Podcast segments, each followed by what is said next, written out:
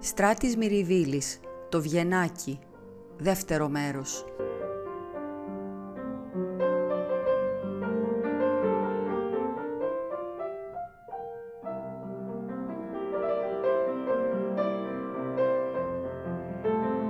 Έτσι περνούσε ο καιρός από πάνω τους ολότελα ευτυχισμένα.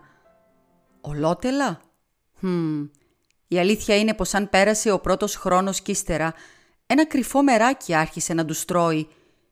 Είδες το ψηλό σκουλίκι που δουλεύει χωρίς να φαίνεται μέσα στην καρδιά του κόκκινου μήλου κι ήταν αλήθεια ένα σωστό σαράκι, ένα μικρό σαράκι που με θλίψη άρχισαν να φουγκράζονται το δοντάκι του που γρατζούνιζε κρίτσι κρίτσι που ρουκάνιζε κρυφά και σιγανά τα θεμέλια της ευτυχίας τους. Κάνανε πως δεν τα ακούνε, να ξεγελάει ο ένας τον άλλον. Αυτό γινότανε προπάντων τις ατέλειωτες χειμωνιάτικες βραδιές. Το Βιενάκι μαντάριζε κάλτσες δίπλα στον Πακυρένιο μαγκάλι.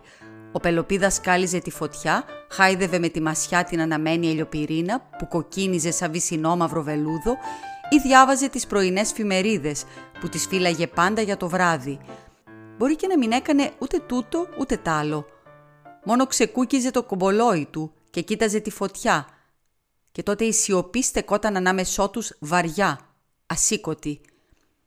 Το Βιενάκι σταματούσε καμιά φορά, σήκωνε απάνω του τα μάτια της σαν φτεξάρα. Του χαμογελούσε δειλά. Του παίρνε το χέρι και το χάιδευε στον καρπό, όπως χαϊδεύει σε ένα γατί. Αυτός την κοίταζε με αγάπη, της χαμογελούσε.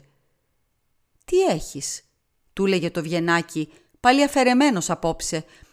«Να, εκείνο το τυρί για το Σύνταγμα», έκανε αυτό σοβαρά. «Έπρεπε να μου το έχουν έτοιμο ως του Σάββατο και...» Χαμογελούσε, κουνούσε το κεφάλι της. «Καλά πια με το τυρί». Το ξέρε εκείνη, πως δεν ήταν αυτό.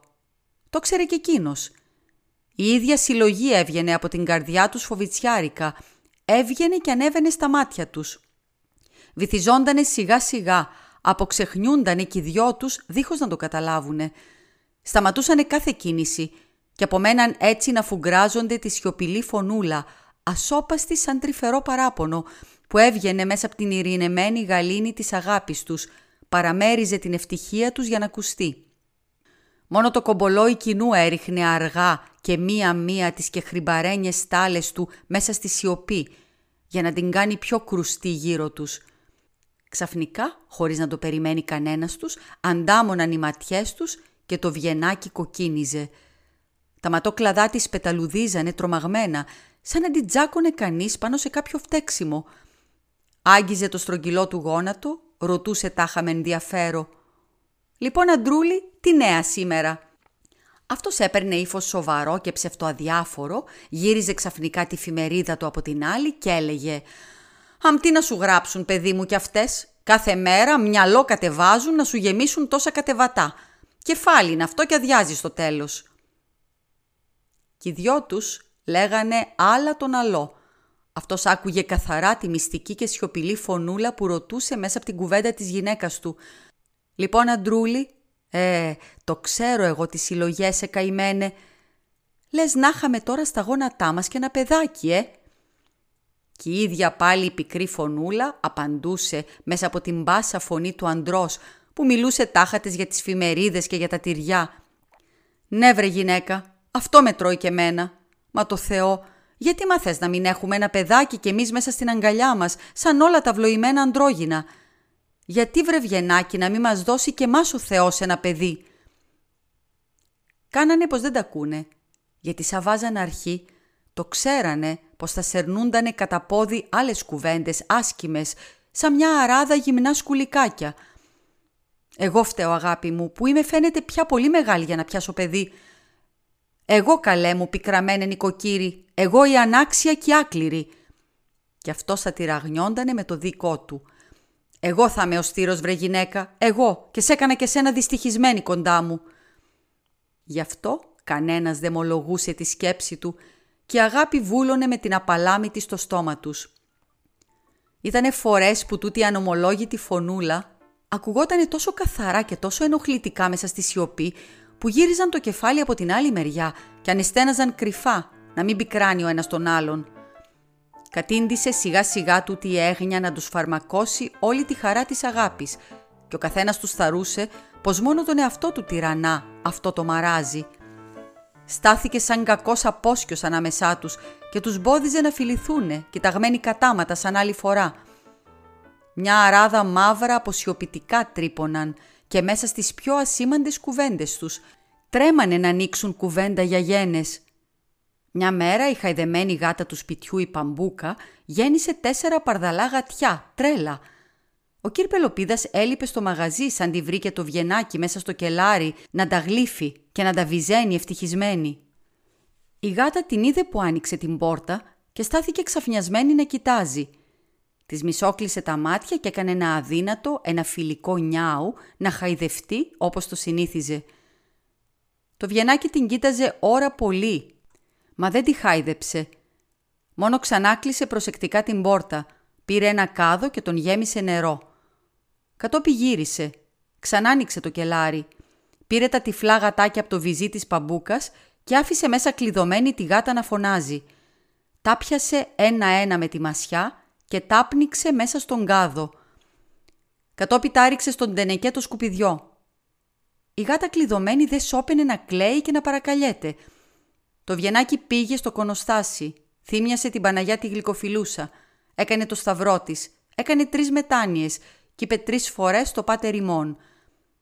Ήτανε πολύ χλωμή. Κοίταζε τρομαγμένη δεξιά ζερβά και τα μάτια της μεγάλωσαν, γεμάτα από μυστικό φόβο. Η φωνή της παμπούκας ερχόταν λυπητερή και επίμονη μέσα από το κελάρι που την ετρέλαινε. Ανέβηκε στο πάνω πάτωμα να μην τα ακούει – όμως πάλι έφτανε ως την καρδιά της το σιγανό, παρακαλεστικό κλάμα της γάτας.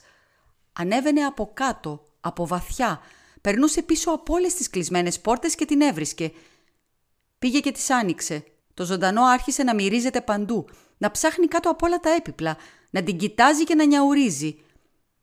Την επήρε στην αγκαλιά της, τη χάιδεψε και έκλαιγε μαζί της.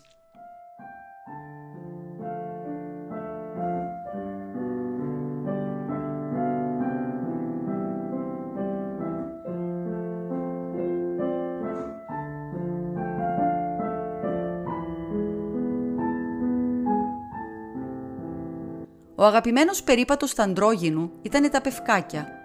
Ένα δασάκι πλάι στη θάλασσα, γαλινεμένη και ήσυχη μεριά, όπου δεν επιτρέπεται να περνούν αυτοκίνητα και ποδήλατα. Κάτω η ακρογιαλιά και μέσα ο πευκόνας γεμάτος μωρά και ντάντες, ξεφωνητά και παιχνίδι. Οι δασκάλες πάνε εκεί και τα παιδάκια το δημοτικό σχολείο για περίπατο. Τότε πια τα μωρά γίνονται πιο πολλά και από τα δέντρα – από την άλλη μεριά της πολιτείας είναι ο μακρύ γυαλός, ο κοσμικός περίπατος, τουαλέτες, επίδειξη και κόρτε. Σιγά σιγά άρχισαν να βρίσκουν λογής λογής πρόφασες για να αριώσουν τους περίπατους στα πευκάκια. Κρυφοκοιτάζανε με τρόπο τους μπεμπέδες με τα φουσκωμένα μάγουλα και το μάτι τους έψαχνε κλεφτάτα μέσα στα καροτσάκια που σπρώχναν οι παρακόρες με τις άσπρες ποδιές. Το λαχταρούσαν και δεν πήγαινε το χέρι τους να πλώσει, να χαϊδέψει ένα ξένο μωρό, μην το πάρει ο άλλος για παράπονο. Σε λίγο κόψαν ολότελα το περπάτημα στα πευκάκια. Πήγαιναν απ' την άλλη. Ήτανε νύχτες που το Βιενάκι έπαιρνε μεγάλες απόφασεις. Κι που αγρυπνούσε με κλειστά μάτια, έκανε σχέδια ως να την πάρει ο ύπνος. Να πάει να δειχτεί σε γιατρό. Αυτό θα της έκανε μεγάλο κόπο, θα της έφερνε ντροπή ανίποτη Μα κι ως αυτού θα φτανε, φτάνει να της το έλεγε ο άντρας της. Ήταν κι ακόμα ένας τρόπος. Να βάλει την ξαδέρφη της να της προτείνει να πάνε το καλοκαίρι στα μπάνια της θερμής. Ένα και ένα κατά που λένε για τη σύλληψη τα μπάνια της θερμής. Πολλές που είχαν κομμένες πια τις ελπίδες τους και πιάσανε παιδί. Να, η μαλαματένια του μανταβού. Λοιπόν αυτό θα μπορούσε να γίνει περίφημα έβλεπε κιόλας ολάκερη τη σκηνή που θα προετοίμαζε με την ξαδέλφη της μπροστά στον άντρα της. Η θιά Βασιλικούδα, περνώντας τα πολύτουργα από το σπίτι τους να πάρει έναν καφέ μαζί τους όπως το συνηθούσε και να πει τα πενέδια της για την ψαλτική του κύρ Πελοπίδα, θα το έφερνε με τρόπο και θα έλεγε ολότελα φυσικά. «Ξέρεις Δαβιενάκη, εμείς φέτος λέμε να πάμε να κάνουμε κανένα μήνα στη Θερμή. Άρχισε τώρα τώρα να με σουβλίζει ένα πονάκι εδώ να στο γόνατο. Ρεματικά, τι άλλο. Έχουν να λένε, βρίσκουν τη γιατριά τους εκεί στα ζεστά όσοι πάνε. Το Βιενάκι πάνω σε αυτά θα έλεγε τάχα έτσι στην τύχη. Πάρε δά ακόμα ένα παξιμαδάκι, θιά Βασιλικούδα. Και λένε όμορφα είναι εκεί στη θερμή το καλοκαίρι, ε. Όμορφα λέει, θα έκανε ενθουσιασμένη ξαδέρφη. Χαρά Θεού, παιδί μου. Ακρογιαλιά, αμμουδιά, βουνό, κόσμος καλός. Αμέ τι. Θα πιάσουμε μια καμαρούλα φτηνή φτηνή κοντά στη θάλασσα. Καλότυχη, θα έλεγε το Βιενάκι. Και η ξαδέλφη θα ρίχνε τον πόντο.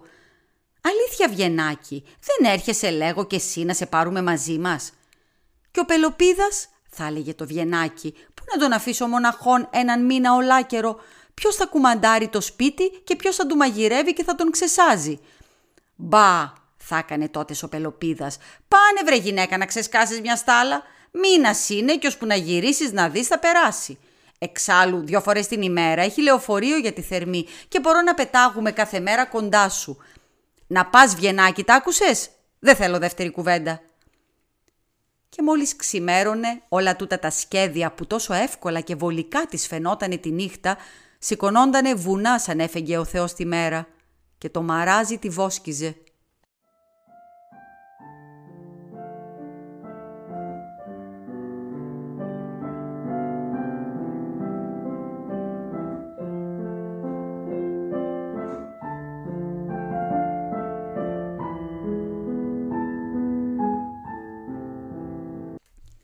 Μια νύχτα, εκεί που γδινότανε μπροστά στο μεγάλο καθρέφτη, στάθηκε και έβλεπε τα φουσκωτά βυζιά της να στρογγυλεύουν ολόασπρα και παχιά.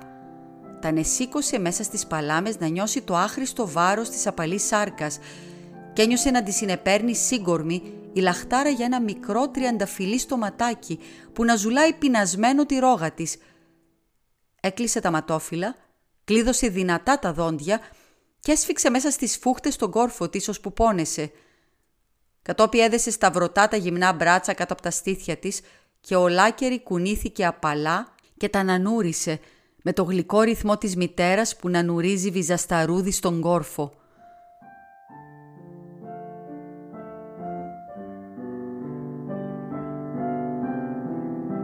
Έτσι περνούσαν οι μέρες και οι μήνες, κομπολόι ο ένας πίσω από τον άλλο – και καμιά φορά, σπρωγμένοι κι οι δυο τους από την ίδια πικρή τρυφεράδα, φιλιούντανε σφιχτά σφιχτά και λέγανε μέσα τους από μοναχοί τους «Ο Θεός να φυλάει την υγειά μας και την αγάπη μας και δεν θέλουμε τίποτα άλλο. Παναγιά συγχώραμε».